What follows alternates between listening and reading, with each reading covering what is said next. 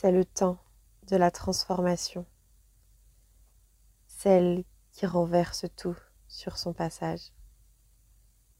C'est le temps des rêves, ce qui nous emporte, qui envoie tout valser, qui donne envie de vivre et de nous envoler. C'est le temps des pardons que l'on offre avec le cœur, de côté la rancœur. C'est le temps de la guérison, de moi, des autres et de la terre, de toutes celles et ceux qui ont souffert.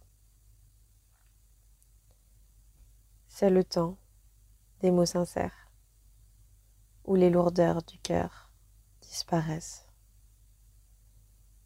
C'est le temps des corps nus qui s'expriment et qui s'assument.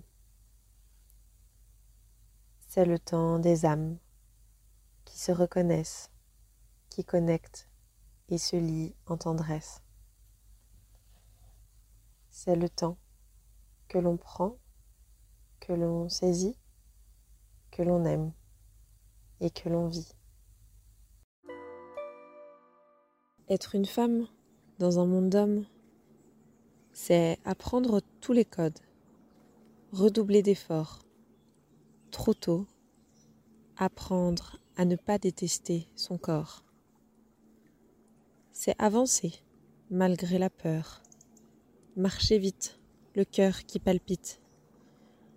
Être une femme dans un monde d'hommes, c'est faire face au sexisme ordinaire, aux mots dégueulasses, les remettre en place.